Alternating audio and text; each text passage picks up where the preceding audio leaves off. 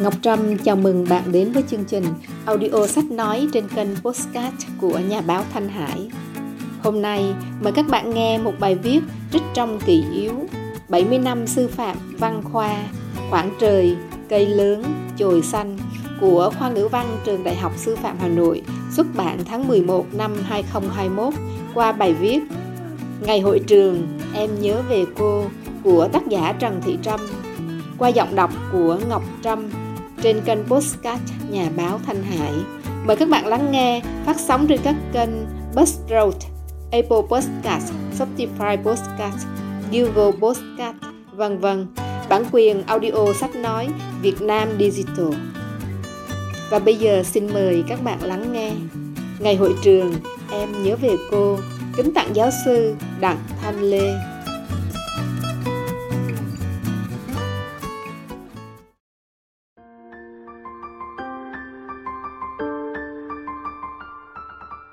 Cô Đặng Thanh Lê 1932-2016 là một trong những phụ nữ được nhà nước phong học hàm giáo sư rất sớm từ 1991. Cô sinh ra ở Nghệ An trong một gia đình tri thức lớn. Ông nội cô là nhà trí sĩ yêu nước Đặng Nguyên Cẩn, bị giặc Pháp bắt giam ở nhà tù Côn Đảo. Cha cô là giáo sư danh tiếng Đặng Thai Mai. Các anh chị em của cô Đặng Thanh Hà, Đặng Thị Hạnh Đặng Anh Đào, Đặng Xuyến Như, Đặng Thai Hoàng đều thành đạt, phần lớn là giáo sư, phó giáo sư giảng dạy ở các trường đại học.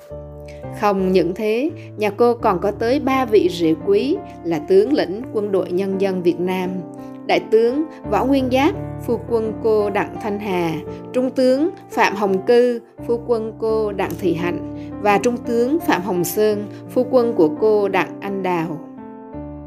Sau này tôi được biết gia đình cô đã ba đời, ông nội, cha cô và hai vợ chồng cô đều nghiên cứu truyện Kiều.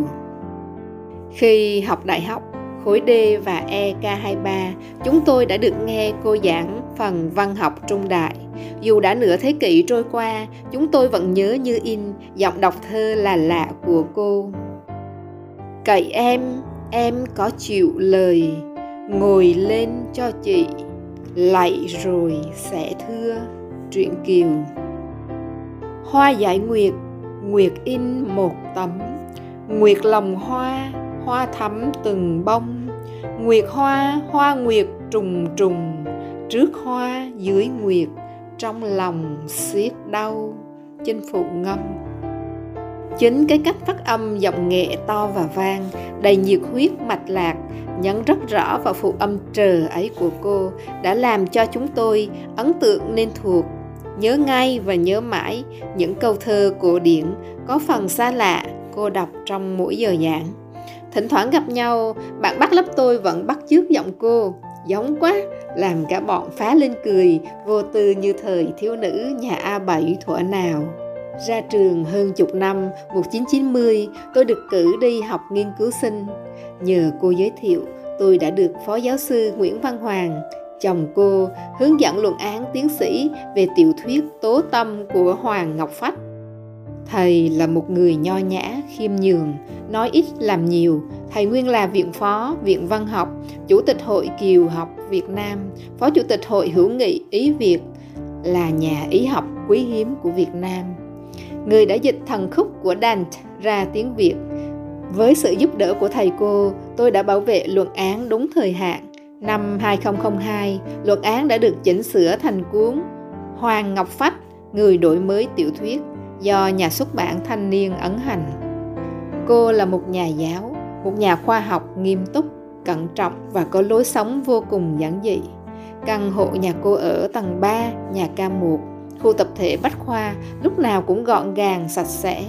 Giá sách cao đến tận trần nhà, bên trên là những cuốn sách bằng tiếng Việt và tiếng Anh, Pháp, Ý được bày biện một cách ngăn nắp. Có lần cậu con trai nhỏ của tôi được cùng mẹ đến thăm thầy cô, cậu bé cứ ấn tượng mãi về cái giá sách của ông bà.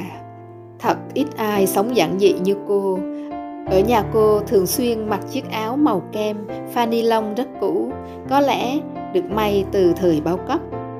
Chiếc quần lanh màu đen đi đi guốc mộc, Suốt trong mấy chục năm qua, tôi chưa nhìn thấy cô trang điểm bao giờ. Cho đến tận lúc ngoài 80, hai cụ giáo sư vẫn tự chợ búa cơm nước, lau dọn nhà cửa. Thầy cô không đi xe máy, xe đạp, đi đâu thì gọi xe ôm. Cô là người say mê nghề nghiệp, nhiệt tình với công tác xã hội. Lần nào đến, tôi cũng gặp cô đang ngồi làm việc, không thì viết lách, mang đậm cốt cách hồng lam. Cô rất thẳng thắn bộc trực, vì thế nên khi tiếp xúc với cô không ít người dễ có cảm giác khó gần. Tôi lại thấy giống như cha mẹ tôi, cô thương học trò theo cách của cô. Cô luôn yêu cầu học viên dù khó mấy cũng phải nỗ lực để hoàn thành công việc được giao. Mục đích của cô là học trò tiến bộ, biết độc lập nghiên cứu và làm việc một cách khoa học. Cô nghiêm khắc nhưng cũng rất tình cảm. Cô luôn quan tâm tới gia đình chúng tôi. Cô đã kể cho tôi nghe những năm tháng thơ bé của mình. Ngày ấy, ngoài học văn hóa, chị em cô còn được cha mẹ cho đi học các môn nghệ thuật, học múa, học đàn, học vẽ. Cô bé Thanh Lê đã chọn bộ môn múa ba lê. Ngày ấy cô rất tích cực tham gia các hoạt động của đội thiếu niên cứu quốc và lực lượng hướng đạo sinh. Cô cũng chia sẻ với tôi những niềm vui nỗi buồn khi hướng dẫn các trò mà cô yêu mến làm khoa học. Tuy không tham gia trực tiếp vào đề tài luận án của tôi, nhưng cô thường động viên và bảo ban tôi những kinh nghiệm trong nghiên cứu khoa học. Cô luôn dõi theo những công việc tôi làm, nên mỗi thành công của tôi đều được cô biết đến và khen ngợi. Thầy cô đi công tác nước ngoài, lần nào cũng dành cho tôi những món quà nhỏ xinh xinh. Ngày cưới cô con gái lớn của vợ chồng tôi, ông bà cũng có mặt chung vui. Kính trọng thầy cô, chồng tôi thỉnh thoảng cũng đến thăm thầy cô. Cô rất vui khi biết anh quen cô Xuyến Như, em gái giáp út trong nhà nên có lần đã đến nhà cô ở phố Nguyễn Huy Tự và được gặp cụ Mai. Trong dịp diện kiến ấy, biết anh cũng là người họ đặng, cụ đã hỏi anh nguồn gốc họ đặng. Chính câu hỏi đó đã khơi nguồn cho chồng tôi sau này viết cuốn gia phả dài gần 700 trang khổ lớn về dòng họ của mình. Ở gần cô tôi sớm nhận thấy dường như ở cô có hai con người, một nhà giáo, một nhà hoạt động xã hội. Chính sự hai trong một ấy đã hỗ trợ cho nhau, giúp cô làm việc có hiệu quả và có được những đóng góp thật đáng trân trọng. Là một nhà giáo mẫu mực ở bậc đại học, cô không chỉ say mê giảng dạy mà rất tích cực nghiên cứu khoa học Đối tượng nghiên cứu giảng dạy của cô là văn học trung đại, trọng tâm là giai đoạn giữa thế kỷ 18 đến giữa thế kỷ 19, một giai đoạn phát triển rực rỡ, có tính chất bùng nổ của nền văn học dân tộc. Khác với các giai đoạn trước, văn học ở thế kỷ 17-18 rất giàu chất nhân văn, đặc biệt nghiêng về phản ảnh số phận của những người phụ nữ. Hầu hết các tác phẩm đều viết về người phụ nữ, viết vì người phụ nữ, viết cho người phụ nữ và do phụ nữ viết. Thấu cảm và chia sẻ với nỗi bất hạnh truyền kiếp của người phụ nữ hiểu rõ tâm lý của họ nên những giờ giảng của cô về truyện kiều nhất là các trích đoạn trao duyên thúy kiều báo ân báo oán về màn đoàn viên ngày càng sâu sắc và mới mẻ có lẽ đây chính là cơ sở để cô mở rộng nghiên cứu về những vấn đề phụ nữ về bình đẳng giới và trở thành một nhà hoạt động xã hội có tư tưởng tiến bộ. Cô tham gia viết khoảng 20 đầu sách và có tới 42 bài báo khoa học được công bố trong và ngoài nước. Cô đã hướng dẫn thành công 8 luận án tiến sĩ và 10 luận văn thạc sĩ, trong đó có luận án của nghiên cứu sinh người Hàn Quốc với đề tài so sánh Xuân Huân truyện của Hàn Quốc với truyện Kiều của Việt Nam sau khi bảo vệ thành công luận án trở về nước, anh đã trở thành một chuyên gia hàng đầu về Việt Nam học tại xứ sở Kim Chi. Không chỉ là giáo sư đầu ngành ở các bậc đại học, giáo sư Lê còn là một nhà hoạt động xã hội tích cực, uy tín, có tầm ảnh hưởng khá lớn.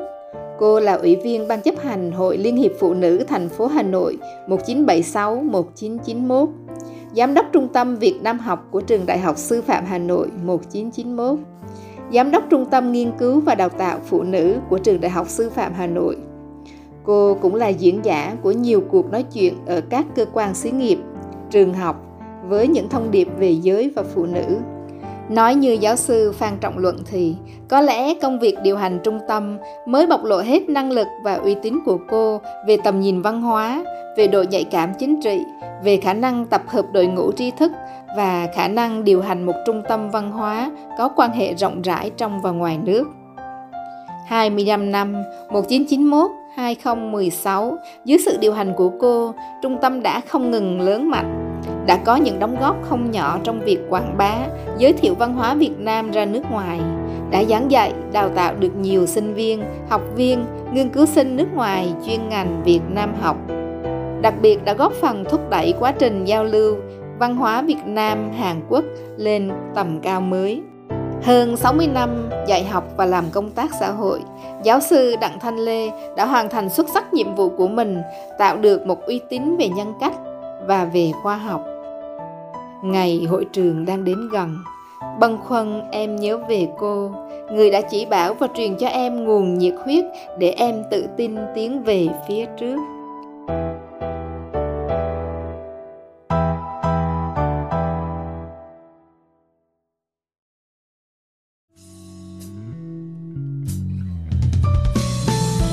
Cảm ơn các bạn vừa lắng nghe audio sách nói 70 năm sư phạm văn khoa, quảng trời, cây lớn, chồi xanh.